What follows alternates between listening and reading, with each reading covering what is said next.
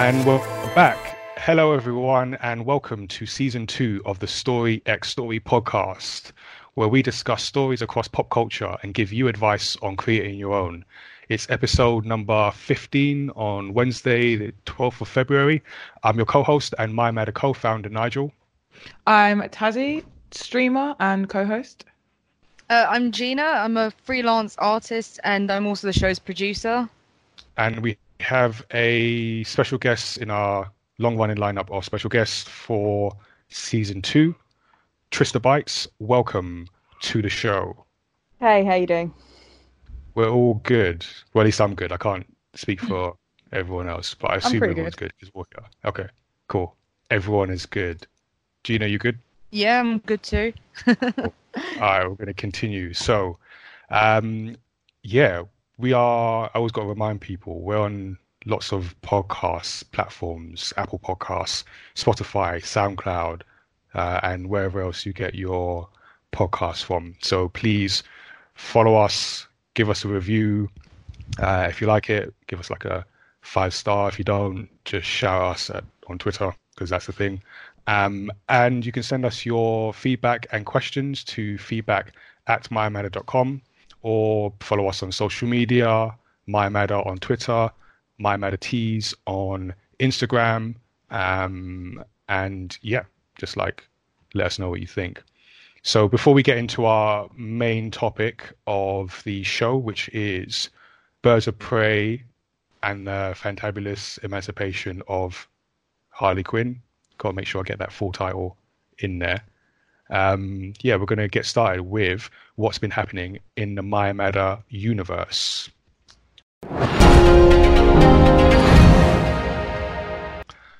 So we're back after a number of months, uh, and a lot of stuff has happened. So I'm just gonna pick out like the main things. And one of the main things is we have a new manga. We have the release uh, of Hot Lunch Volume One, which is out now. It's in print. You can get it, and yeah, actually, that's that's the headline. You can get it.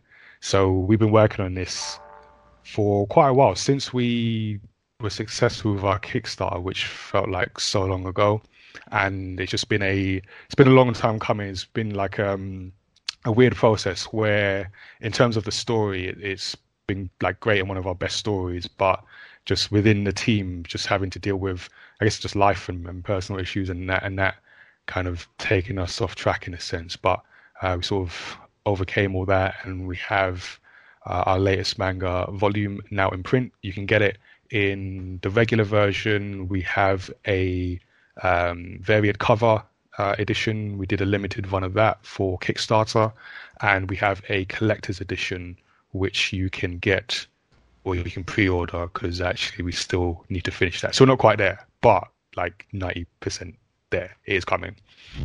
Uh, so yeah, you can get that from uh, forward slash manga. And just for those who might not know about the story. We covered it in our last episode of season one, but the Hot Lunch story is set within our anthropomorphic um, television network universe, and it's a story about a show um, called Hot Lunch, and it follows the protagonist Taishi and his quest to take down the sort of shadowy organization called the Circle of Flavor, who control like restaurants, uh, the restaurant trade in Japan. So it's a bit of a Ocean's Eleven meets Robin Hood story, but with animals as all our characters are. So yeah, you can check that out. Uh, as well as our latest manga, we also have uh, an upcoming gamepad event.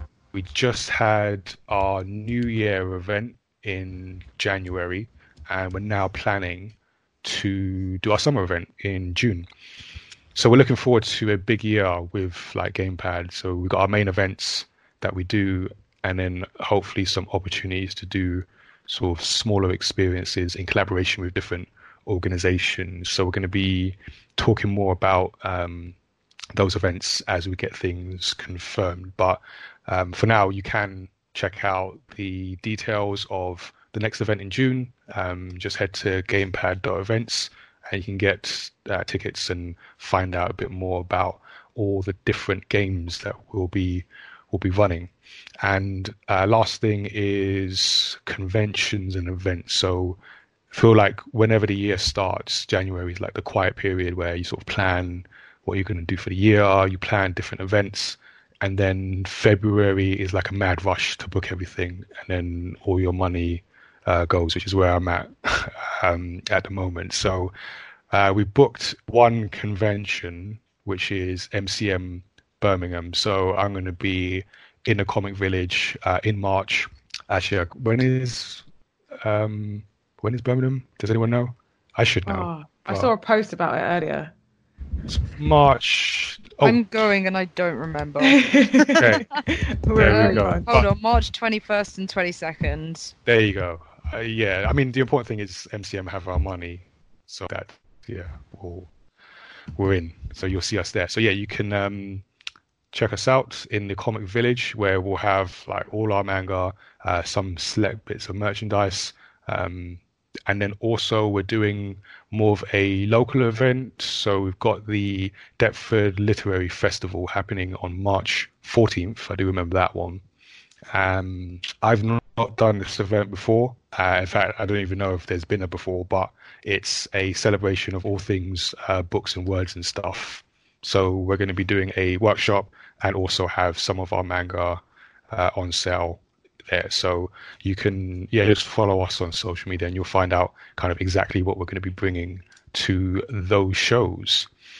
And there's a whole bunch of stuff because, but yeah, it's been so much happening. But I will like reveal more on on um, future episodes. So yeah, we're gonna kind of lead in and find out what people have been consuming story wise. Uh, yeah, so this is kind of just a little roundup of what everyone has been reading, watching, or playing. Uh, we're going to start off with our guest, uh, Trista Bites or Bex, as we'll probably be referring to her throughout this episode. so, Yeah, um, throwing me in the spotlight first. Bex, uh, what what have you been reading, watching, or playing? Uh, I've been playing a lot of Diablo 3 recently, which is uh, good fun if you like dungeon crawlers and uh, blowing things up. Um, so, dragons, lightning, explosions, and stuff like that. Um, I've also been uh, introducing one of my friends to my favorite anime series, which meant that I've rewatched a little bit of Full Metal Alchemist Brotherhood recently, um, which usually means I'm going to watch the whole series again.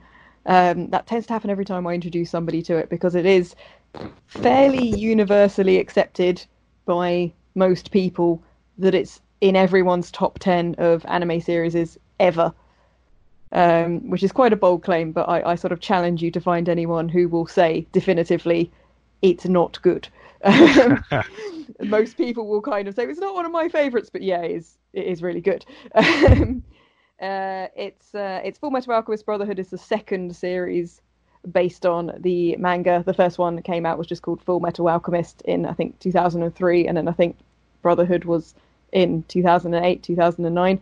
Um, I would recommend everyone watch the Brotherhood version. They made the first series before the manga was finished and went off in some weird directions with the plot.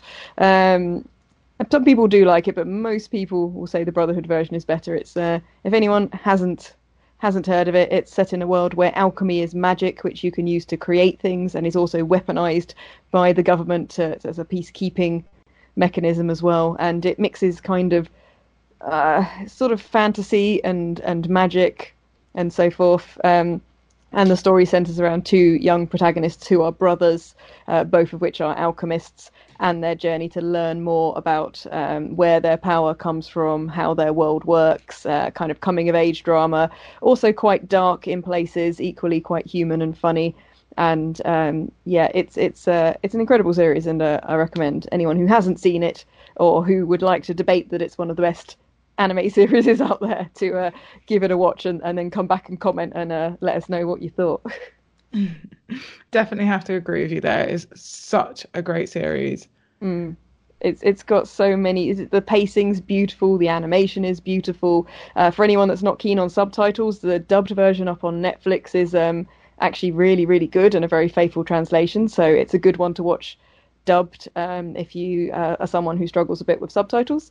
Um, yeah, such a range of characters, all the way the stories all tie together. Just um, really, really wonderfully put together series. Excellent. Um, Gina, what about you? What have you been reading, watching, or playing recently? I've been playing this game. It's a Japanese game that has like an unofficial translation, but is apparently approved by the creators. It's called Your Turn to Die, which is another one of those killing games because apparently I play a lot of those ones. Uh, Definitely a trend with you. yeah, I don't know what happened. I've never been into them, and then suddenly like two in a row just showed up. Um, but it's a uh, like death by majority vote, so you like I think um, it's in chapters. There's only two out at the moment. I think the first one's probably gonna um, the first one, uh, the third one, the last one's gonna come out this year, I think. Um, and I I'm pretty sure the first chapter is very linear, and you had to kind of make those decisions. But the second one is just really like they've just given you you can do anything in that chapter, and it was like a real shock because I didn't expect it after playing the first one. Um, it's got like really good characters in it, and the story like, like it's all pixels so it's I, I, don't know why i just find pixels to be even more creepy than like seeing actual 3d graphics sometimes so like the deaths are really like not nice in them but they're it's like a really creative um game and like doing all the detective work is fun but yeah i recommend it. it's free as well so that's always a bonus but yeah it's been really good i didn't expect to like it but i really enjoyed it actually and I'm looking forward to whenever the third chapter comes out. Interesting. Interesting. Um, okay, so I decided to go with a TV show. I somehow never actually talk about games on this, and I'm the gamer out of the hosts. Interesting. that is weird. Interesting. Um, I guess it's because I take so long to complete games uh, that I feel like I can't do them justice until I finish them. Um, so I have been watching. Well, I've watched, binged the whole lot, The Witcher, and then started it again from the beginning. so you were behind everyone, and then you've just doubled down. Yeah. Yeah, you you've lapped everyone now. yeah. Um, so obviously, it took me a while to actually start watching it, and then I watched the first episode. Uh, was watching it with Tom, and you know you got to like stay loyal to the when you're watching a Netflix show with someone. Um, so it took a while for us to get around to the second episode, and then we were both ill, uh, so binged. Had a chance to just binge the whole of it. um, and I got to the end, and I wanted so much more of it that I was like, I'm just going to start it again. it's one way to do it. I can't wait. I can't wait for season two. I'm just gonna watch it again. Let me do that. Um, but yeah, no, I really, really, really enjoyed the series. Um, I have not played any of the Witcher games though I have read one of the Witcher books. Um, and it was really weird watching this because I read the books about three years ago. Um, and it was like deja vu because it was so much like how I imagined some of those scenes in my head, uh, which is always good for a, a visual adaptation of anything that I've read. So it's like a faithful recreation, you're saying? I can't say if it's faithful because it okay. was a while ago that I read it, but so I'm like, I don't know how exact it was, but definitely gave me deja vu, and I was like, oh my god! And we was watching uh, a couple of the episodes that I've been like, wait, I actually know what happens here.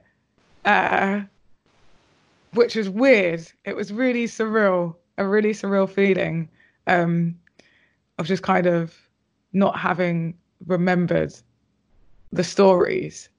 Uh, and then it being like, here they are, you now remember them. Uh, and here's the visuals. And they kind of run with what you imagined.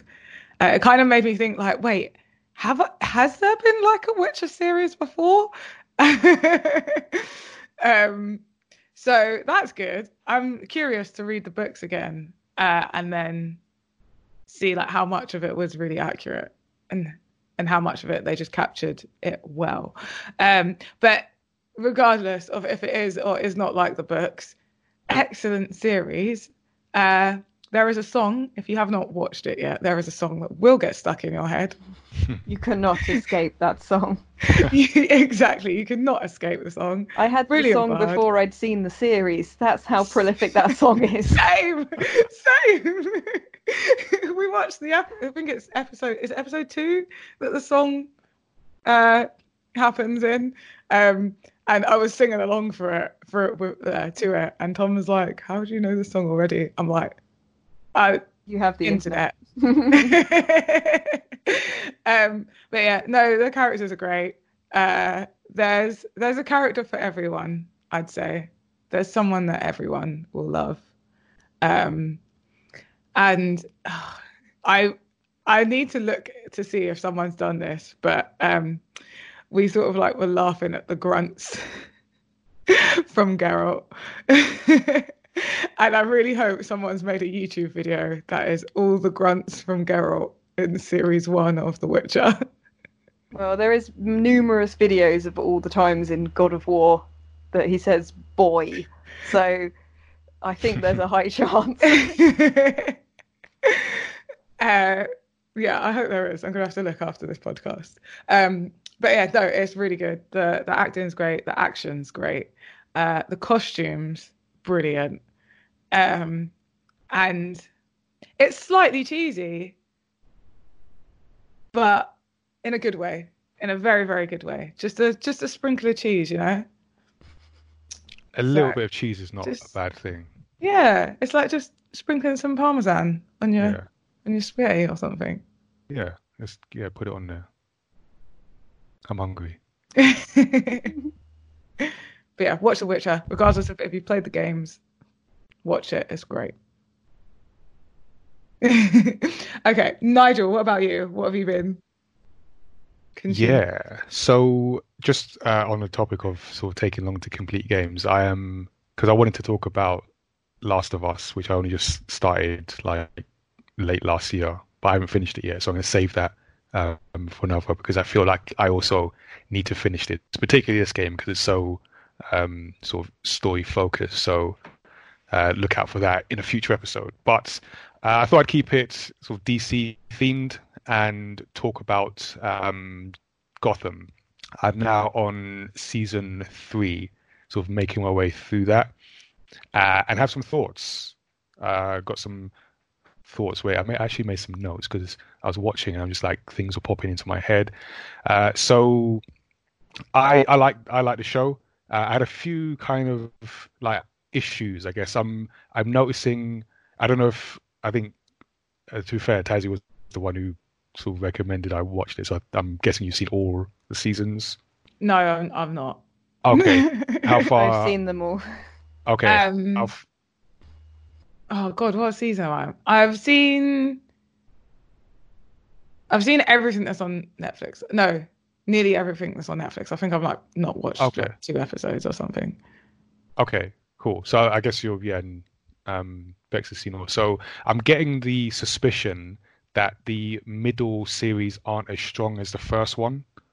Um, and, as I'm watching, I feel like this is a show that could benefit from being a fewer episodes, uh, from having fewer episodes per season.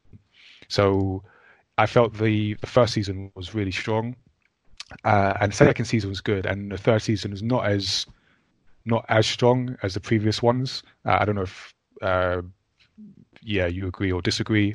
Um, and I just noticed cer- certain things where, like, I'm trying not to say too much, but characters will kind of do or say silly things that is not necessarily in their character. Uh, so Enigma um, being one where in the in season three, he uh, what can I say without he sort of gets into a relationship that doesn't go so well for certain reasons, and he comes to some conclusions that I felt a man as smart as his character, especially um, he's demonstrated over and over again, wouldn't have necessarily come to, uh, and it's just a bit disappointing because like ah, I feel they've done this because we need a certain number of episodes. We need to fill in um, sort of these gaps. We're going to make him take this decision when he probably would have sort of figured it out um, before. Uh, and then I just had the the issue of like some character threads and, and plot threads sort of coming uh, and then like just going over a season and sort of going nowhere. And yeah, so I just got the feeling that maybe a shorter, tighter season would benefit the show. Having said that, I am really enjoying it. And like I said, I can't remember which episode I mentioned it on, but it what it really has going for it is the fact that you come into the show knowing who these characters are, and it's just the the evolution, seeing that evolution um, as these younger characters become who you know them to be and how did they get like this. So, uh, in particular, you kind of you're seeing Bruce uh, become sort of Bruce Wayne, and and you're seeing him become Batman. You're seeing bits of his character being added on that are going to make him um, the man he he becomes. There's a sequence where uh, Alfred, who is still um, probably my favorite character in the show, um, Alfred is just like the butler that everyone needs. Um, so he's teaching Bruce how to fight, and you kind of over a while you see, uh, oh wow, now he's picked it up, and now he's able to defend himself and attack. And um, yeah, I just love seeing that evolution of the characters. The slight issue it, it it poses that because you know these characters survive in certain situations, it takes out the dramatic tension because they'll get into situations where it's like, all right, well, I know we know Batman makes it, so he's not actually in any real danger. Um, but I guess that's just uh, comes with the nature of the show. And I will say that um, Jerome, uh, I I love that character because he just takes over completely. Like in terms of his um, performance, I feel like the actor is just having a whole lot of fun with it, and that just comes through where he's just, yeah, he's just like anarchy personified. So I really enjoy watching like uh, certain performances as well. Uh, so yeah, I think um, I think it's really good. I think the middle, I feel like the middle seasons have some flaws, but I'm enjoying watching it. So I'm gonna continue with it and get to well, they can they cancelled it. It's finished. So Okay. yeah, it wraps up and has a, a final episodes with a ten year in the future kind of wrap up, complete Okay. ending kind of thing. So it is. Yeah, it's now a contained story. Cool. I yeah, I like uh, That's music stories that ears. have ends. Yeah, it it really is. So yeah, I'm I'm I'm there for the the whole thing. So I'll let you know kind of how my thoughts progress. Yeah, Uh, I definitely agree with you with, with the the slowness in the middle. Um, it does pick up. Yeah, Yeah, I've we don't heard want to this. spoil it, but it um Okay. and it, they started off making something very serious. They then realised it was a bit silly. They then weren't Yeah. quite sure. They they you're about at the point where they're just about to lean into just going full out Okay. kind of yeah extreme with stuff, and the pace picks up a lot, and they start throwing stuff at you very quickly, and there's there becomes more and more. Um, I'd, I'd say Easter eggs and in jokes, but it gets verging on fourth wall breaking at a few points. Okay. Interesting. Um, yeah, there's. I won't say how it occurs and stuff, there but there is one point where there is a brass band on a stage, and they are playing the theme tune from the original Batman '60s cartoon series. And I saw a henchman reading a copy of Detective Comics in one episode as well. Like they oh really wow. Okay. just like I binge watched all of all of it when I was ill once, Mm. and um, was just like, this is the perfect thing to watch when you need something that's just highly entertaining, um, in some points completely ridiculous, and not not too serious, not not too heavy. Yes. Um, it's perfect. and you that. could enjoy it as a yeah, it it it comic book all the way. Yeah, yeah. The tone is weird. The tone kind of does switch, especially with like some of the uh, the penguins' character and interactions. But uh, yeah, cool. All right, that's good to look forward to. I'm yeah, definitely sticking with it. Um, all right, so with that, we're gonna move into our main story discussion. And yes, so we're all here to talk about the new film Birds of Prey and the fantabulous emancipation of one Harley Quinn. That's the last time I'm going to give that full title because that is a mouthload. Uh, but yeah, directed, um, or sorry, uh, written by Christina uh, Hodson and directed by Cathy Yan. Uh, yeah, so obviously, spoiler alert, we're going to be talking about particular details in the uh, in the film, and, and yeah, so if you haven't seen it, probably want to watch that first, or if you don't care about spoilers, like Gino, stick with us. So before I get into a recap of the story, let me just get some quick takes uh, and impressions of the film from everyone, and yeah, I'll just like we'll get into it. So, what did you? Yeah, what did you all think?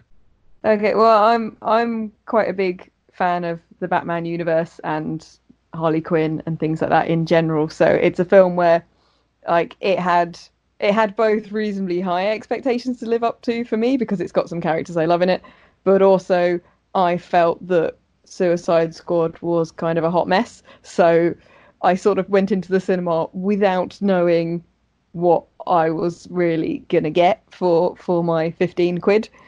Um, and I guess the short version of it is I didn't feel robbed, but I don't think I would buy the Blu-ray. I think that's like the shortest way of summarizing what I, I enjoyed okay, myself. That does say a lot. Yeah, I enjoyed myself, but I I don't think it has masses of rewatchability. Interesting. Interesting. Yeah. What do you I'm- think, Ted? I'm going to go with like quite an opposite take on it. Mhm. Uh, but then also coming into it from sort of like the opposite way, I guess, because I don't re- I don't read comics. Big confession.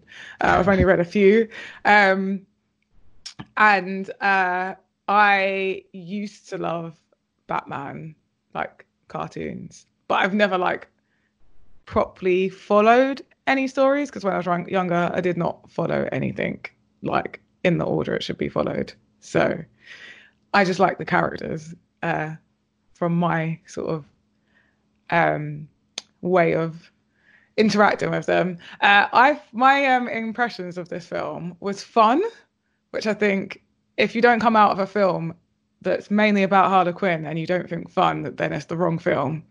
Uh, and like I was quite impressed. I feel like it could have been. I feel like it tiptoed a little bit, but I plan on getting the Blu-ray. Okay, so we've got one Blu-ray sale. cool. All right, I, hmm, I'm going to put a question mark on the Blu-ray. Uh, I think I will lean more towards Bex, and so I also think Suicide Squad was a hot mess. That was a terrible film, and yeah, I mean this was better, but that's no real kind of that's no bar, uh, really. Um, but I I enjoyed it, so I also came out think uh, thought yeah that was that was fun. Uh, I felt it started a little disjointed. Um, not sure how long, but there was a point where I lost a bit of focus in terms of like whose film is this? Um, a lot of jumping around, and then it got to a point where it brought some focus, sort of plot wise, in terms of uh, we knew, you know, what was at stake, we knew who was on what side and everything, and then what the kind of goal was, and I was like, okay, now I'm sort of on board, and uh, sort of got to a point where I kind of, I guess, accepted it for the film it was, uh, and then just enjoyed the ride while I was on it, if that makes sense. So uh, I enjoyed it. Um, I've heard yeah varying reactions. Uh, case in point, last five minutes, but yeah, um, I thought it was an enjoyable enjoyable ride. Um, so for a reminder, we'll just go into a recap of the story, and then we'll yeah just talk about particular points and any issues, and see if we can get uh, more Blu-ray sales for uh, Warner Brothers. Uh, so yeah, let's go into a recap of the story. So following the defeat of Enchant- Enchantress, the Joker and Harley Quinn break up. Recovering from the abusive relationship, Harley blows up the Ace chemical plant where she first pledged herself to the Joker. At a nightclub owned by the gangster Roman Sionis, Harley cripples Roman's driver and is later rescued from an attempted abduction by the club cigar, Dinah Lance. The effort earns Dinah a job as Roman's new driver. Meanwhile, GCPD detective Renee Montoya is investigating a series of mob killings carried out by the crossbow killer. She finds Harley's necklace at the Ace Chemicals explosion, noting that Harley is now in danger without the Joker's protection. Roman sends Dinah and Victor Zsasz to retrieve a diamond embedded with the bank account numbers to the fortune of the Bertinelli crime family, but pickpocket Cassandra Cain steals the diamond from Zsasz, is arrested, and swallows the diamond. While on the run, Harley is captured by Roman's men and offers to recover the diamond in exchange for keeping her life. Roman agrees, but also puts out a bounty on Cassandra. Harley decides to break Cassandra out of the GCPD and the two escape to Harley's apart- apartment above a Chinese restaurant owned by Doc. But Doc soon sells out Harley after being offered lots of money by lots of people. Harley's apartment is bombed by criminals looking for Cassandra, and she calls Roman to offer her in exchange for his protection. They agree to meet at an abandoned amusement park. Dinah tells Montoya about the meeting, but Zsasz notices her text message and tells Roman. Devastated by the betrayal, Roman dons his black mask and heads to the park. Victor Zsasz arrives and is later killed by Helena, leaving Montoya, Helena, Dinah, and Harley in a standoff until they realize Roman has arrived with a small army. The women fight off Roman's goons, but Cassandra is captured by Roman. Dinah uses her metahuman ability to scream at supersonic levels, allowing Harley to chase Roman on roller skates to a nearby pier where Cassandra plants a grenade on Roman and kills him. After destroying Roman's criminal empire, Montoya quits the GCPD and joins Dinah and Helena to become vigilantes known as the Birds of Prey. Harley pawns the diamond and uses the money to start her own business with Cassandra. The end. So, yeah, I was thinking, like, I didn't think this going into, but after I uh, left the cinema uh, and kind of went on with my life. I was thinking, you've got like even before we get into like the, the details of the story, just a difference in the reaction between uh, the last DC film Joker uh, and Birds of Prey. And I heard somewhere an interesting kind of point about the difference in reaction that both got. And when the Joker came out, because both films have protagonists that are sort of quote unquote bad people, but the reaction from the Joker was really negative in terms of how it had a, a bad person as a protagonist, whereas it didn't. Uh, Birds of Prey didn't quite get that reaction. So I was kind of thinking, and, and the point that was made is that is was the shift in tone um, all that's needed because Joker was quite a serious film, uh, Birds of Prey not so serious, and the perception was a lot different. So, what did you think of the difference in reaction or lack well, yeah, lack of reaction in Birds of Prey, like to a film where the character is still a killer and kind of a, a psychopathic killer, if uh, if I to use that term. Um, I think there's several reasons that Birds of Prey did not get the the same sort of backlash that Joker did. A uh, the the Joker was um, kind of like we all know the Joker. Everyone knows the Joker. Not as many people know Harley Quinn's character. They just know of her. She's kind of like just this, she, and she's like super colorful. It's kind of like I don't know. Like everyone has a different sort of view of her, how they've been introduced to her, uh, and also uh, Birds of Prey was coming off the back of a crap film. okay, not a crap film. I actually enjoyed it. But what most people see as not a great film. So the sort of like tone of it is like from that, whereas the Joker was coming from a completely different angle. It wasn't coming off the back of anything other than obviously okay. the Joker's previous perceptions and countless other uh, things. Yeah, sort of bigger prior knowledge. Yeah. Um. So, but this was literally coming off a film that, you know, didn't necessarily do great. Uh, there was not much seriousness in in it. Um, and as well, the last thing is, uh, I don't think people take take the idea of a uh, female like crazy killer uh, as seriously as a male crazy killer, um, which I think is one of the reasons why this film was so good. I think for What- me, looking at the Joker, a lot of people were saying it was justifying and romanticizing his actions, and they were saying it was kind of glamorizing that violence. Um, and I sometimes wonder if that those people watch the same film as me because watching the Joker, a lot of the things he did, you're not supposed to sympathize with the way he's handling things. Um, when he's on that TV show, you can see the reaction of the audience and the TV host. You aren't supposed to think what he's doing is justified at all. Um, but people seem to, and some of the, the negative press I'd seen, seem to think that it was somehow romanticizing it. But if you make the violence slapstick and comedy, then somebody doing something very horrific, like deciding they don't like someone, so breaking both of their legs, Yeah. um, because it's presented as in a slapstick way, somehow that um, doesn't get anywhere near the same level of um, criticism. Um, so having a different tone just just really really changes the the level to which people think it needs analyzing or think it needs a judgment placed upon it. I think, um, and yeah, I've heard a lot of things about both films which um, I found surprising to say the least. I think Birds of Prey as well. I think the Joker has a lot of like uh guns. Whereas even though there is probably equally the amount of guns in Birds of Prey, uh I mean they're not I'm trying to think of when they're used. Uh but there's like there's a lot of non-lethal comedy Yeah. violence in Birds of Prey, yeah, but like, there's there's still but there is the a lot of occasional limb moment. breaking.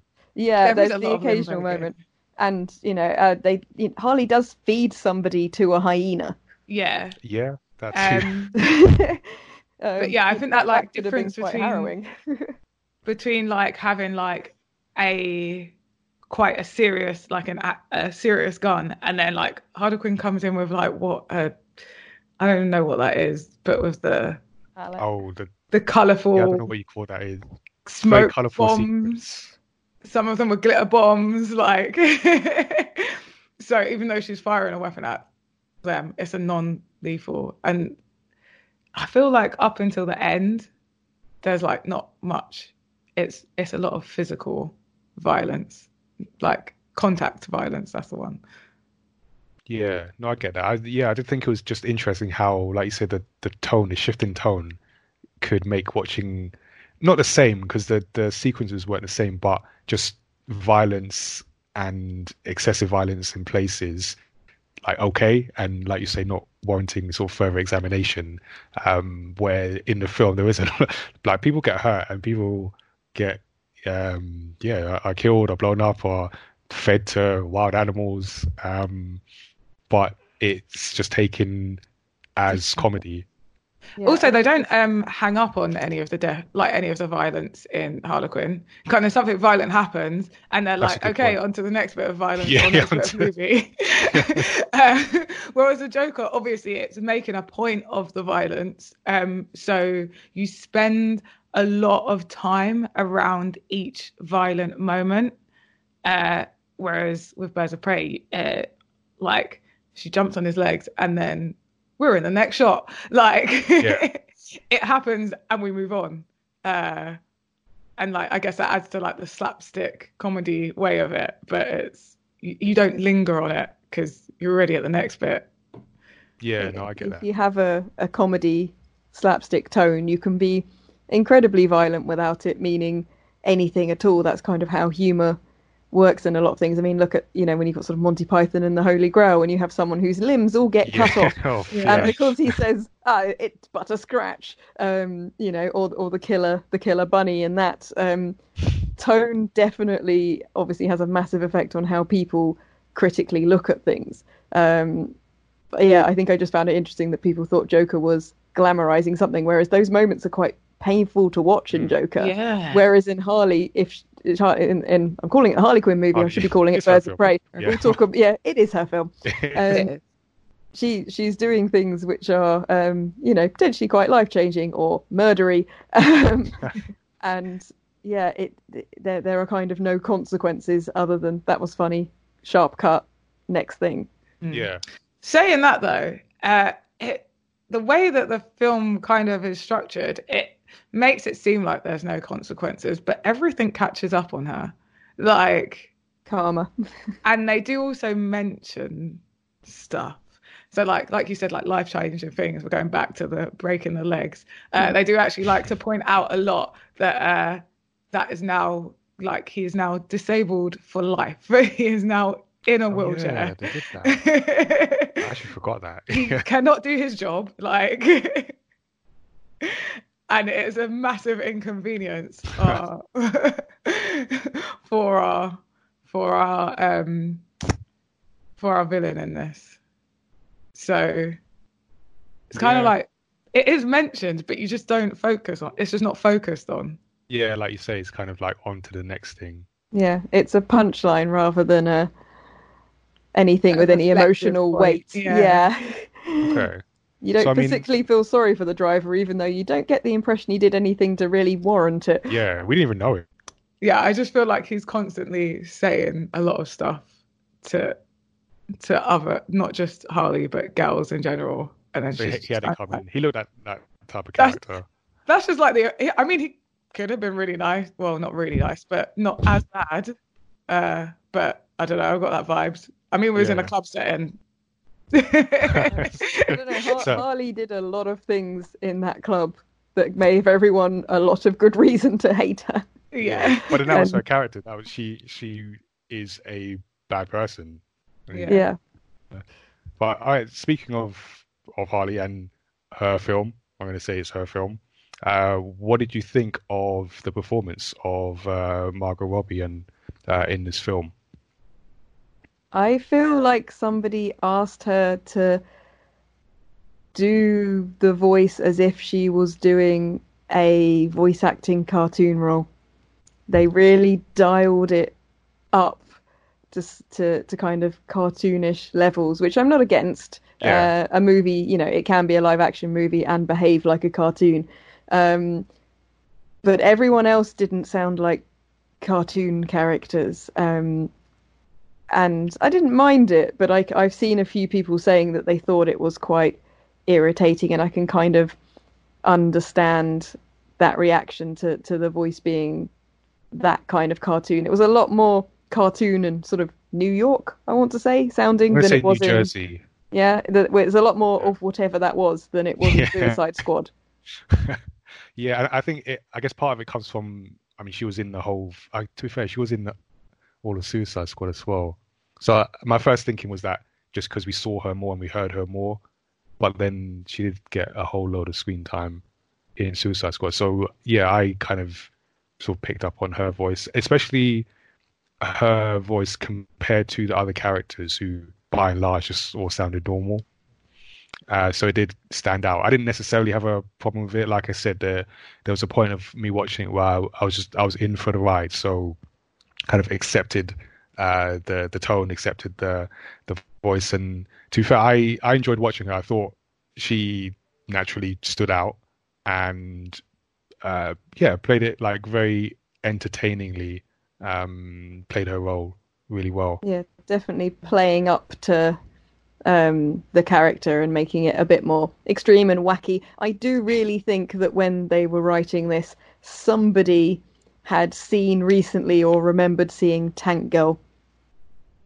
Uh, There was things to do with the the jumpiness of the plot, the narration style, the very very you not like the comic books kind of costuming as well. I'm I was not a fan of the costuming whatsoever. I felt it. No, I... I- can see how they got there, but I really didn't like it. Um, and it just kept making me think: Has someone working on this recently seen Tank Girl? Because it felt like it was aiming at that kind of wacky, out there, comic booky tone. Um, I watched quite a few interviews before uh, watching the film, um, so it's interesting that you commented on the accent uh, because that was mentioned in one of the interviews how she was trying to get like a balance between the cartoonish kind of Harley Quinn accent to like a more realistic. Uh, I think it's like from the Bronx or something. I don't know.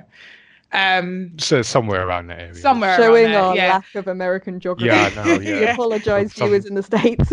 Yeah. um, and the original, her original accent that she went for was kind of more realistic, and then she was told like that doesn't really, it doesn't quite sound right for Harley.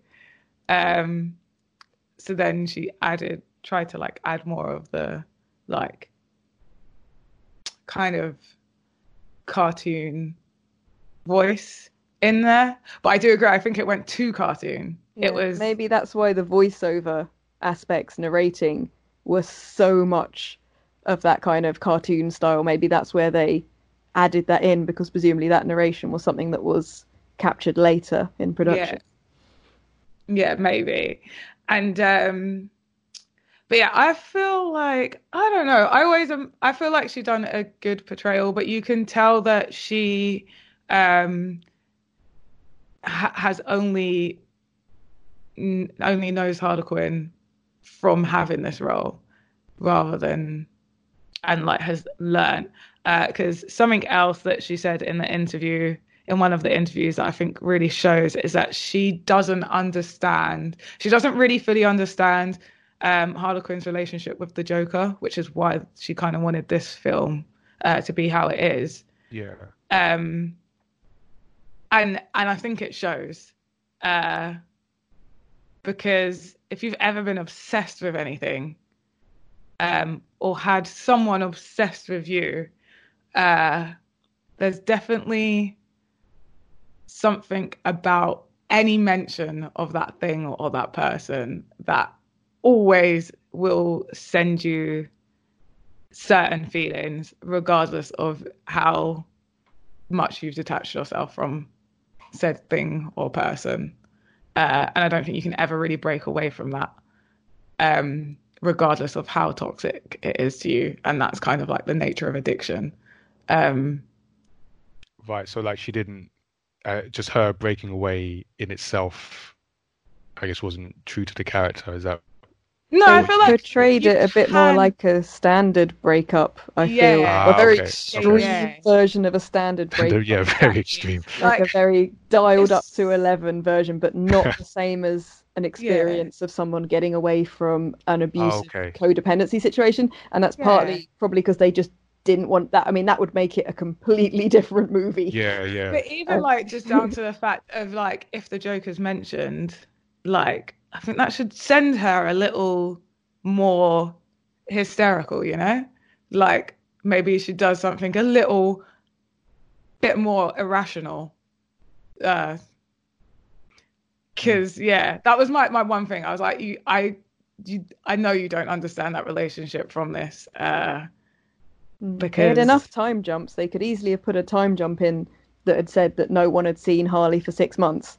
Yeah. um, to give an idea that maybe she went through a lot of things and now she's coming back and because people don't believe she's actually broken away from it she blows up the thing Um, Yeah. i felt like they they really didn't want to deal with any of those more serious things that are to do with harley's portrayal which in the comic books are very much dealt with um, I, I don't know if you've read the there's a plot line where um, Harley vanishes for some time because she's actually pregnant, but she knows the child wouldn't be safe, so she goes away is pregnant, gives the child away to her cousin, I think it is, and then comes back again and says, Joker didn't even notice I was gone. Yeah, Um, I've heard about that. Mm. Yeah, there's Yeah. a lot of those things are, are dealt with a lot a lot more in the comics. And I think for this movie, they wanted just those fun elements and they wanted just the the very brightly coloured, shiny, feel good kind of aspects. And I think they just yeah, they just didn't want to cover it. Yeah, I feel like they feel- could have added just little little hints to it. A bit like I'm going to go back to Full Metal Alchemist here because I think they do it really well. That they cover some really, really, really dark topics, um, but it's also covered in humor. Uh, Yeah. and and I feel like they were a bit too cautious But I- with, I was with thinking Harley it- Quinn it- around that. It also felt like they they tried really hard not to put the Joker in this film any more than was necessary to sort of get it started. And I kind of, if I use a comparison to um, uh, Spider-Man Far From Home, there's a lot of because it which takes place after uh, Endgame, and there is still a lot of Tony Stark imprint on the world on on on the characters. Whereas here, it just it just felt like they just didn't want the Joker in this to maybe take Mm. away from uh, any like yeah any distraction or anything like that. Mm. So that might be part of the reason why they didn't maybe treat the the relationship um as much at least on screen and kind of this happened. Now let's Mm. focus on um on the birds of prey. Yeah, they already had such a, a busy cast that they didn't Yes. have enough room to flesh out the characters they had. So if they then had to start doing more with characters that weren't relevant to the the plot Mm. at hand, where were they going to put that? They'd need to add a lot more time onto the onto Yeah, the runtime to do it because I already felt like they were rushing through definitely. building the other the other supporting characters. cast as it was. So I think Yeah. they, it had to partly be a runtime issue as well. I, I would assume. But I still think it could have been added in a way that didn't have to add any extra story, literally just in terms of like acting. yeah, just little, reaction. little nods, literally, reactions, her yeah. going silent, or hints Rolling that her she'd been yeah hints she'd put herself through loads of therapy or been away or something like that. Um, Some more like gritted teeth moments, maybe just like yeah, or even just times she that could the have had Joker's mentioned, and it's like yeah she No doesn't reaction. even like flinch, and I'm like, no, I, I would was give up expecting- dairy, and if someone like walks past with some cheese, I react. yeah she could have lasered her tattoos off as well. yeah, Like That they could have been or tattooed over them or changed something like that rather because all she did was throw away a necklace and cut her hair shorter. Yes, Um, yeah. have a, a little po- bit. poster with a few knives in it, mate. Yeah. that would have been dis- I would have had Yeah. a teddy with his face on it. That's, that's, Ripped that's it like good, good to know, Tazzy. It's good. To, yeah. I'm learning a lot about you here. I've been through like less serious breakups and had more of a like, Of reaction. Yeah, Yeah. come on. Because I think she would have lasered those tattoos if I was expecting them because the tattoos were such a prominent bonding moment for them. I was expecting them to have done something to have lasered them off or changed them or put a yeah, cross through them. them, gone over um, them. or said not anymore underneath Yeah. daddy's little monster on that tattoo um so I, yeah i was surprised that that was another way they could have easily visually in a few shots shown her breaking away yeah, Okay. And so, like you mentioned, sort of the the supporting cast and not having enough time to sort of get into them. But what did what did you think of the other members of the cast and their their roles in the in the film? Because I I did get that impression also that there was a, a lot of focus on Harley Quinn naturally because it it was her film, but particularly in the early stages, uh, like I was saying before, that I was kind of sat there because of the the jumping around and the way the narrative was done, it just left me thinking, kind of like, who are these people really, and what do they want? And that for me uh, hurt some of the viewing early on because I couldn't like I couldn't latch on to anything in terms of like motivation. Um, although I did like uh, some of the cast. Well, what did you all think about the other cast members and uh, and how they were portrayed? i think they had too many Too many.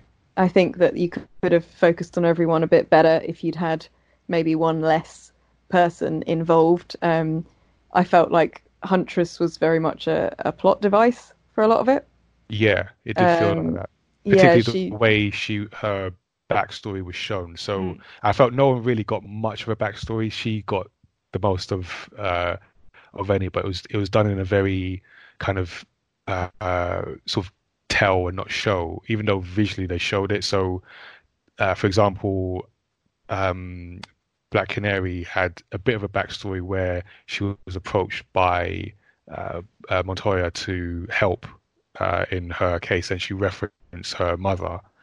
But that was very much a, a case of, of here's her backstory. We're just going to exposition dump on that, Mhm. So you know she has a backstory, and then move on. And Huntress got a bit more because we saw the scene of her family being sort of slain. But yeah, I just didn't. I didn't feel that there was much characterization, and we didn't really get any. Like, I didn't feel empathy. I guess I, it just Yeah. felt like well, we got a told- splash screen and a montage, Yeah, you know, and things felt a little bit cliche because of that. Somebody saying, "I won't help the police because the police didn't help my mother." Um, much. it, it just was a way of hinting that um, she had some kind of some kind of power. Power, um, yeah. That was all it was really there for. It didn't. Uh, it didn't add hugely in a lot of ways. They'd kind of just dropped those lines in, and it was more sort of Easter egg feeling than than feeling like it was really adding a huge amount of depth because they never mentioned it again.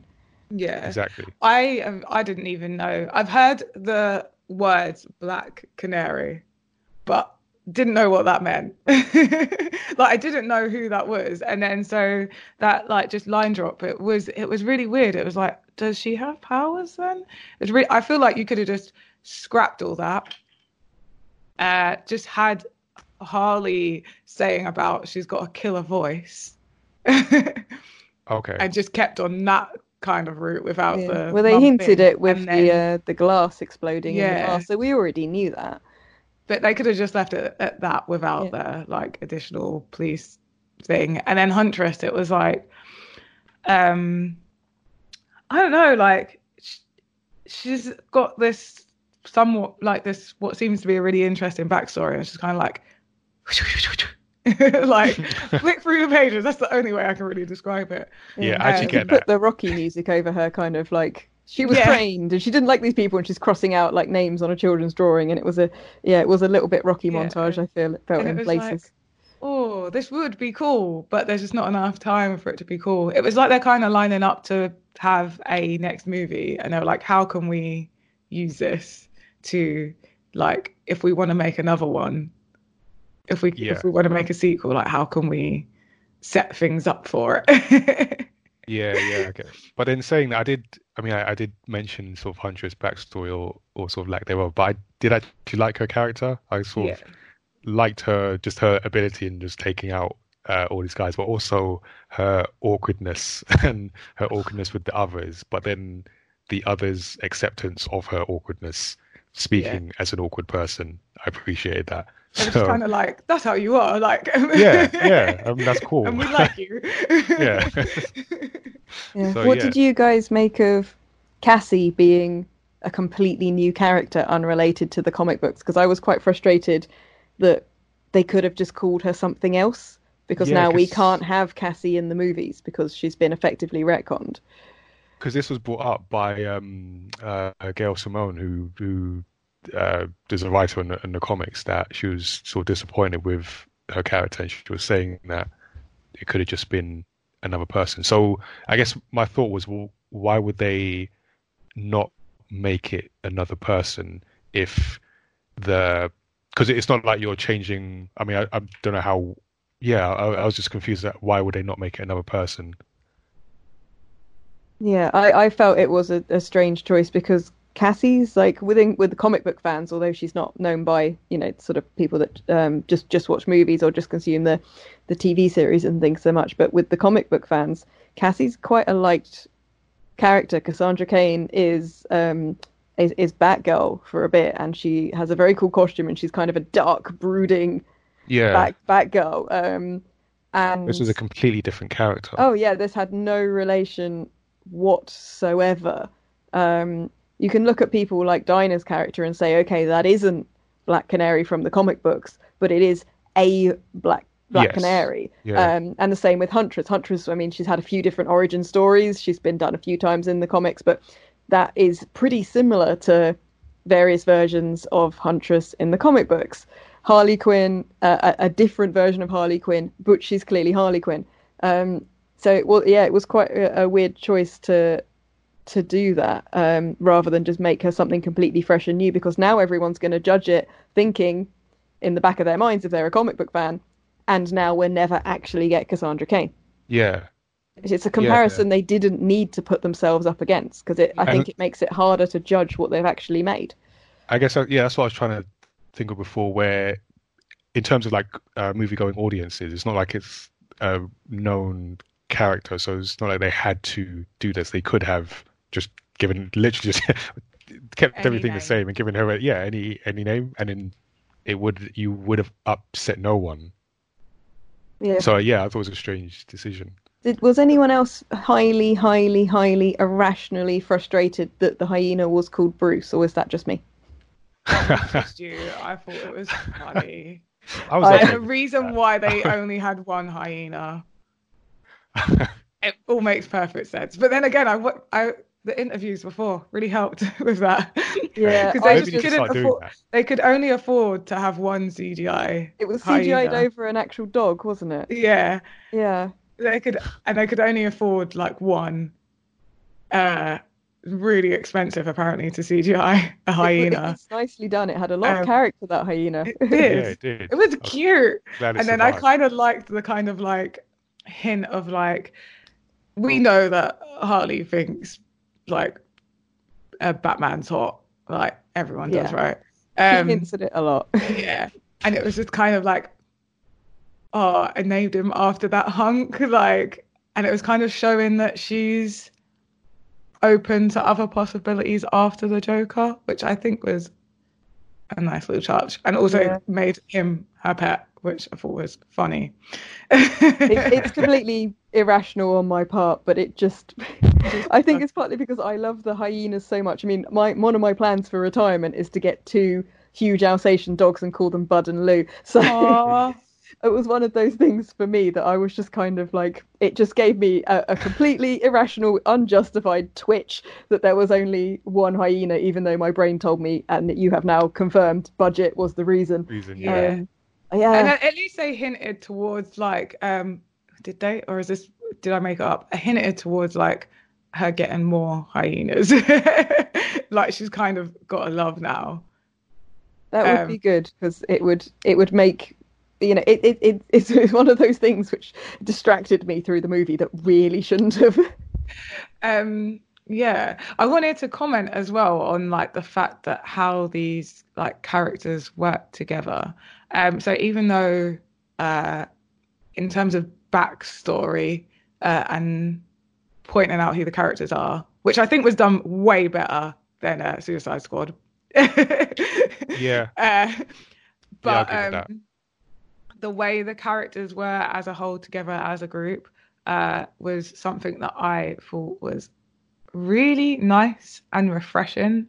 Because obviously, this was a badass all girls uh, group, and there were some. There were a lot of moments in this film that you could tell that women were at the head of making this. Uh, and I can see some of my male friends having points where they're a little bit uncomfortable uh, at some situations, uh, and then me and my female friends telling them that, huh, yeah, can relate, and them getting really upset uh, because it's just something that they don't have to put up with, um, and so might not realize how normal it is uh, when it should have been. Uh, so the the scene in the club where Black Mask makes the girl take off her dress. Yeah. uh, not shocking.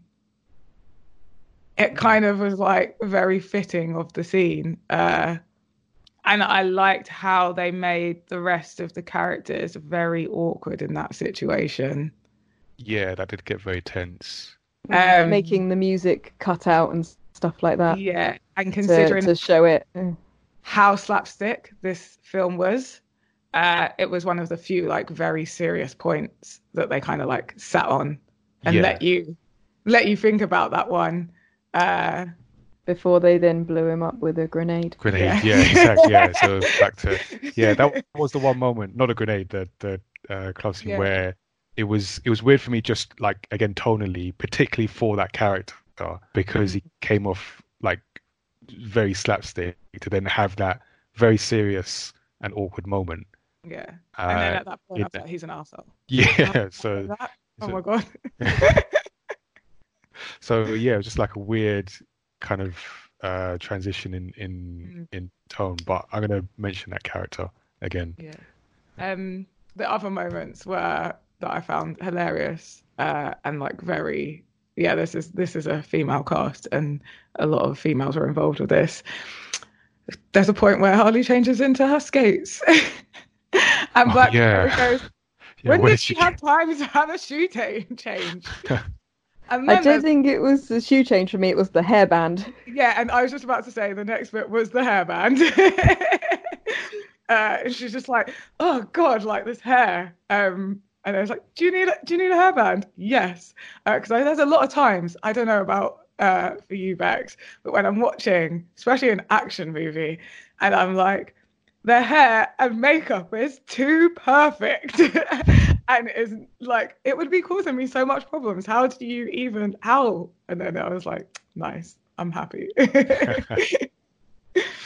Well, as someone with super short hair, I've never had to consider that. Yeah, as Wow. somebody in the goth community, we've a lot of us have got long hair, so this kind of thing happens in clubs in a in a regular basis. Someone's dancing and someone else will give them a hairband. Um, so yeah, that that's pretty that's pretty common across the board in uh, in in sort of the, the metal and the, and the goth clubs anyway. So I could relate to, to that bit, especially since it was in a sort of like you know what was in a uh, a, a carnival type situation, but it, it reminded me a bit of clubs. Interesting.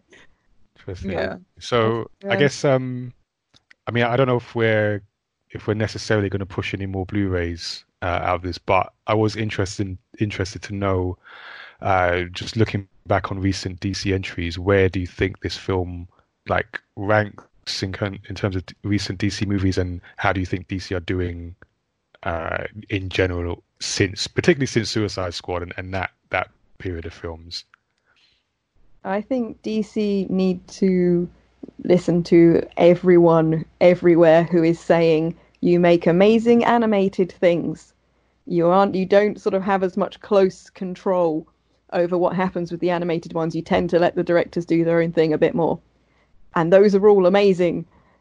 And the movies they keep trying different things and I find it difficult to even compare the DC movies to each other because they they are so vastly different. Look at the tone and the style of something like Aquaman versus Yeah, this versus Batman versus Joker. Superman, and I I think that they're seeing that where they have given a bit more creative control to the directors. Um, you look at something like Joker, and you you look at although some parts of um, Birds of Prey does seem jumpy and does have some tonal switches and things, it's still a lot more cohesive than Suicide Squad was yeah. yeah.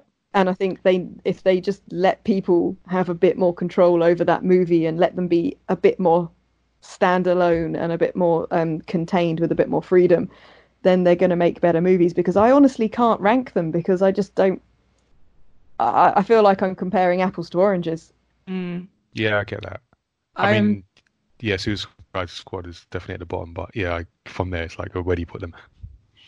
I'm definitely like more impressed uh, with DC at the moment, and I'm looking forward to them making good movies. And like I like completely agree with you, Bex. Like just let them let let the directors have more creative freedom. Give them bigger budgets as well, so that we can have two hyenas. Yeah, Yeah, give them that would More just money for enough hyenas. budget for the extra hyena. That would help me so much, even though it's such a stupid thing I shouldn't care about.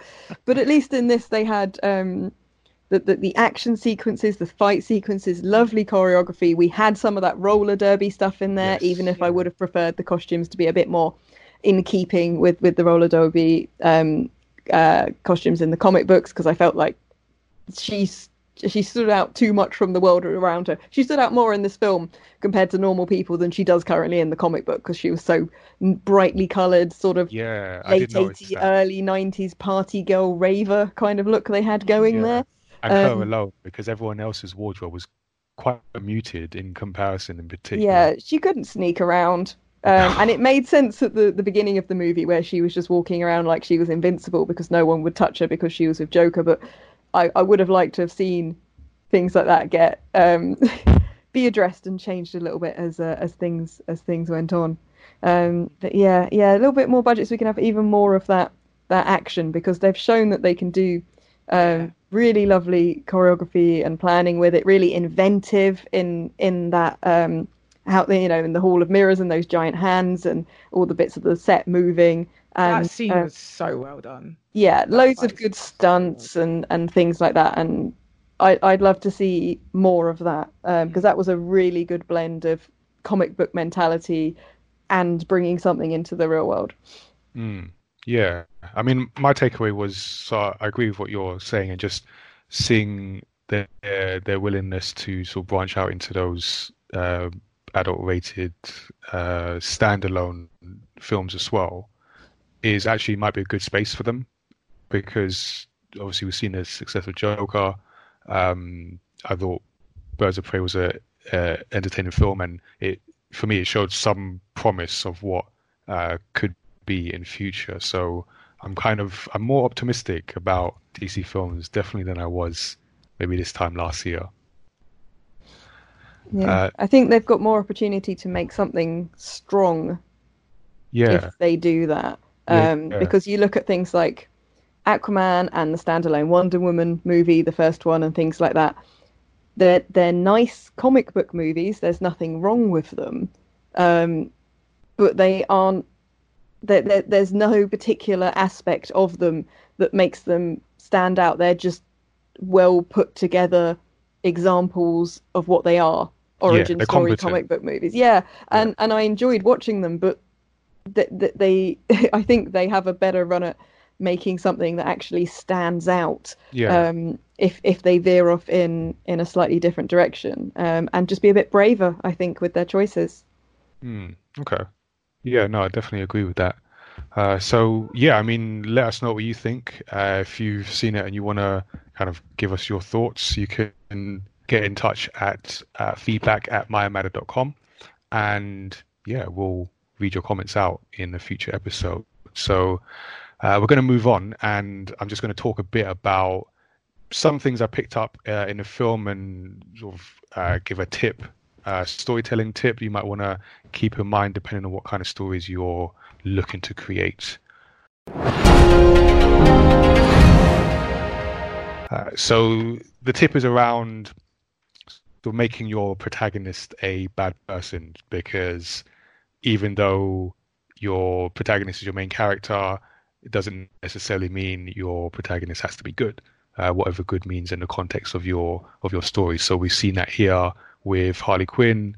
Uh, we've seen that previously with Joker, um, and I feel watching the film that there are certain elements that they could have done better on to take better advantage of making the protagonist a bad person. And as I was watching the film and sort of thinking about it later, just felt there were some missed opportunities. So, for example, things that came to mind were uh, Breaking Bad and uh, Walter White, who, I mean, in the beginning he was, you know, just a, a regular guy, but uh, by the end became pretty much uh, an evil character.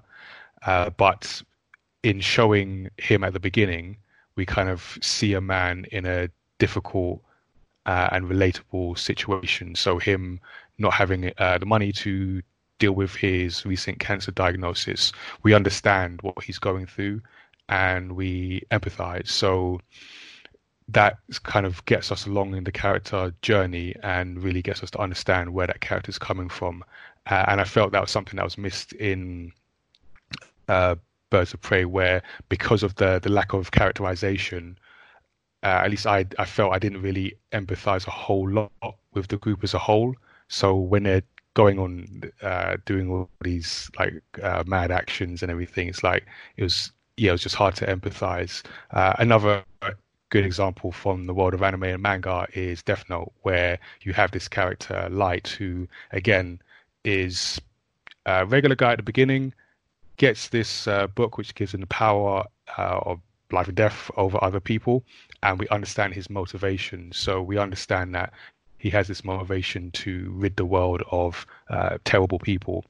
And another example is uh, Megamind, and you have the character Hal, who is a sorry the the character Megamind, who is a villain, but you also have the character Hal, who's even worse. So I guess my issue with Birds of Prey is that the the protagonist can be a bad person, but it means you need to have an antagonist that's even worse. And I felt they missed an opportunity with Black Mask, who, uh, for me at least, I couldn't see why he was necessarily the villain, other than other than that weird sort of space where the, the tone shifted in that club scene. He was quite a. Uh, I took him as a silly character, um, and it, by comparison, wasn't worse, like much worse than what uh, Harley Quinn was doing. Uh, and then again, the going to the the lack of characterization means that it's hard to empathize with sort of your protagonist if you don't know too much about them or don't care too much about what they're going through. So, I guess my my my tip is if you're looking to make a story where your protagonist is going to be a bad person, make sure they are at least uh, empathetic and it's clear where their motivations are coming from, and not just like telling their motivations, but really showing and taking the audience uh, through their experience. So when it does come, in the case of Walter White, when he does become sort of this this terrible, terrible person, you kind of you still remember like where he's come from, and and you have that with him.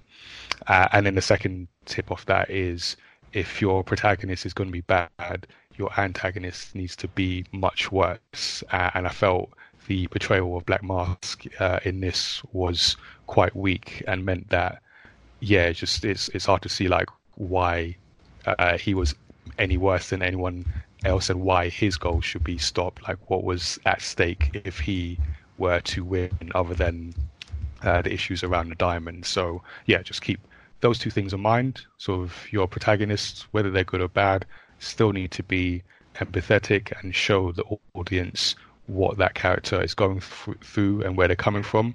And if your protagonists are going to be bad people, your antagonists needs to be clearly worse.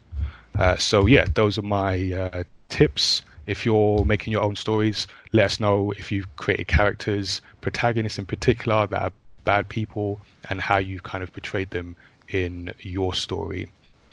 So with that, we're going to move on to uh, talk about our guests and find out what Bex is up to. Uh, so Bex, uh, you have a YouTube channel, a Twitch channel, and you also do some things around events. I'd love to hear more about what you have coming up. Yeah, we just celebrated four years on the YouTube channel, so that's been quite exciting. I've got some more interviews and things to put up there with indie comic and indie games creators. I've also still got quite a lot of footage from my five weeks in Japan last year, which needs editing and putting up, which includes uh, my visits to the Studio Ghibli Museum in Tokyo and also retro game shopping there, um, which I need to sort through hundreds and hundreds of clips because I kept seeing many, many things I wanted to film and got a little bit trigger happy with my camera. um, so that's going to be lots of fun to edit. Um, the only other thing I've got coming up in the next few weeks is that I'm going to be um, hosting and presenting some panels over at Retro and Indie Gaming event Play Expo Margate, which is um, yeah just in a couple of weeks' time. So that should be fun as well. Cool. Can I just say that um, the the first time I met Bex was I believe at Hyper Japan because you interviewed me yeah, for Samurai yeah. Chef. Yeah, yeah. No, I still remember that. And thanks for that. No, it's good. It was lovely of you of you to talk to me and share what you were working on, so I could share it with with my audience, and hopefully, yeah, more people now know why they need a samurai monkey chef in their life. yeah. Who doesn't Definitely. need one of those? I know, right? Exactly. Awesome. Um, so we are gonna go into some of our listener questions um, that we have got through our social media. So the first one is from Kawaii Prince on Insta. What do you think of Harley Quinn's transition from the Suicide Squad movie to Birds of Prey? Hmm. So, I mean, it was better just because I feel like I'm just just um, tearing down Suicide Squad, but I really didn't like it. so it's better for me. It was just a um, better portrayal. And I think I appreciated Suicide Squad. At least it gave us a chance to sort of see more of Harley Quinn uh, in her element, and uh, I guess the the the benefit you have from a sort of female writer and female director is you get that different take and maybe more, I guess, balanced take, less of a male gaze take and more of a just here's the character uh, having fun in this world with uh, another cast of characters. I think for me, they um, they tried one thing in Suicide Squad. They tried a different thing in this movie. I'm hoping they can find a balance in the next one because I still feel like they're still in some ways a little bit figuring out how Harley's going to work on screen. I definitely enjoyed them adding in the roller derby elements. Them adding in a lot more of the the slapsticks, the gymnastics, the the sense of fun, um, without necessarily needing it to look really, really, really cool, which they seem to be quite preoccupied with in Suicide Squad with all the splash screens and fancy um, graphic transitions and things. Um, but I think for me, they've uh, they've still got a little bit of work to do to find the, the perfect balance for, for this version of Harley. Um, but there definitely were some moments in this where I felt a lot more um, connection to the comic books. Definitely, I agree a lot with Bex. I like needing to find that middle ground. I think Suicide Squad Harley was uh, a little bit darker. Obviously, it's a more mm, it wanted to be more of a serious film. It didn't quite know where it wanted to be. um, but definitely Harley Quinn's character had more of a not so much more of a serious tone because she was still like just silly Harley Quinn in that, but she had that more of a serious side to her in Suicide Squad, even if it was very brief. You still got that. Um, and then Birds of Prey was way more slapstick, bright, colourful, cheery. Um, Harley, and I'd like to see something in the middle where it is like we got a bit, we've got a bit dark, but we've also still got a bit of that slapstick comic book vibe. Yeah. Uh, so our next question is from Kota Kitty on Insta and Twitter. How refreshing is it to see a comic film with a cast of strong female characters? And do you think this will be a kick in the right direction for future films in regards for female casting? Who's going Who first? wants to jump in on that? uh, Bex, what do you think? Uh, I, I, am going to hark back slightly to um, the comment I made earlier about Tank Girl because people seem to have forgotten Tank Girl again. That's a comic yeah, to be movie. fair, I did forget Tank Girl until you Um, you mentioned. it. I was like, oh yeah, that did happen. Yeah, we've had that, and um, as someone who watches anime, there's a load of comic book movies which have these these things in as well. Um, so the question, I guess, is mainly about mainstream Hollywood picking up these kinds of castings. Um, and we've had a few comic book based things. We've had Alita Battle Angel and this. Um, so um, yeah, I would definitely like to see more of everything, and more more more diversity means more of the comic books I like getting made. So yeah, um, I'm I'm hopeful that maybe titles that in the past wouldn't have necessarily been considered for large big budget movies um, may now be put on the table. I think it was definitely refreshing. Um, and it was nice to have this female, like these female characters that were, they did not depend on the male characters to be like these really cool, cool, cool ladies, cool characters. Um, they, there were men in it that might have like nudged their characters in certain directions, but they weren't like the the leading uh, sort of roles in where they were going, and the the all the all the all of the characters in this were very independent, and I like that. Um, and they did like gain their independence throughout it, and also just like the additions of like what being a female actually is. Like we said about the hairband, um, I think it's nice when if you're gonna add certain, if a film's gonna have realism in it, uh, then we need to also add the realism of like a, just little silly things about being a female, like being able to tie your hair back, or you know, your makeup getting mess, messed up, so you have to like redo it on the train. Um, like if you've got something going on that you want that done for, just little things, and I think it's important just to have that, just someone else's angle can add elements of like that those realism elements to it uh, without it being like just someone being in this like really sexy outfit and looking perfect 100% of the time. Um but yeah.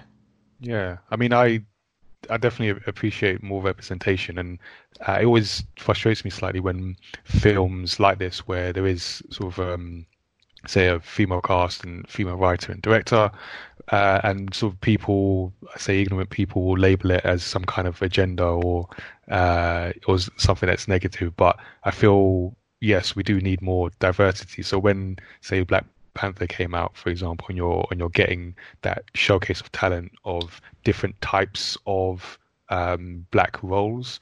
I think that's important to avoid that whole stereotyping thing. So here we have a film where you have different types of female characters, uh, and that's I feel that can only be a good thing. So uh, I I hope to see more of this kind of thing. So you're just getting different kinds of perspectives, different types of stories, and hopefully just more and more and more better stories. Definitely. Um, thank you so much for those questions that were sent in. If you do have any questions for us or any comments in general that you would like to send in to us, you can contact us at feedback at myamada.com or on our social media at myamada on Twitter, at myamada tees on Instagram, or at Tazzy on both. Great. So we're now at the end of our first show of our second season. I think that's the right order of words. But uh, yeah, I'll just say sort of thank you for Bex for joining us and giving us your sort of like thoughts and and things on the show. Um, yeah, thanks for coming down virtually because yeah, we're not like in a studio or anything, just to pull back the curtain a little bit. But yeah, we're thank you for joining You're us. You're ruining the magic. no, this is this is this is the real kind of thing. This is the kind of show we have. We tell the people what is really going on in this in this show. That we've got Skype. Yes. yes. There's just like no. there's no there's no mystery uh, in our show. This is how the sausage is made, people. But you know, so thank you for joining us. It's been I know I was about to go on like a whole other rant uh, there, but um, yeah, it's been uh, yeah, great talking to you. Yeah, thank you for inviting me on, and uh, yeah, hope to hope to get to talk to you about more movies in future. Cool. So yeah, you can find uh, this and all our previous episodes of Story X Story on all places where you can find podcasts, pretty much. So Apple, Spotify, SoundCloud, and if you would like to get episodes 24 hours early, you can consider supporting us on Patreon. We are storytellers, so you can catch my manga um, and stories on our website, uh, including the brand new Hot Lunch Volume 1, which is available right now um, online and at upcoming events. So, however you want to kind of uh, get it from us, you can. And tickets to our next Gamepad event are also on sale. So, you can join us in June, June 20th, for a day out day out of games. Uh, hopefully, we'll have a sunny day, but you can never tell with British weather. But yeah, um, check that out too. So our next show is a, a new format. We're trying something out. We're going to be bringing you every so often uh, shows where we discuss a single topic. So Tazia and I will be talking about whether the MCU will see the same success in this decade as it did the last. So you can find out our thoughts about that on the next show. Our email address is feedback at mymatter.com. You can send us your feedback on anything we've discussed today and also check us out on our website, mymatter.com slash story x story. Uh, until next time, we will see you all later. Bye.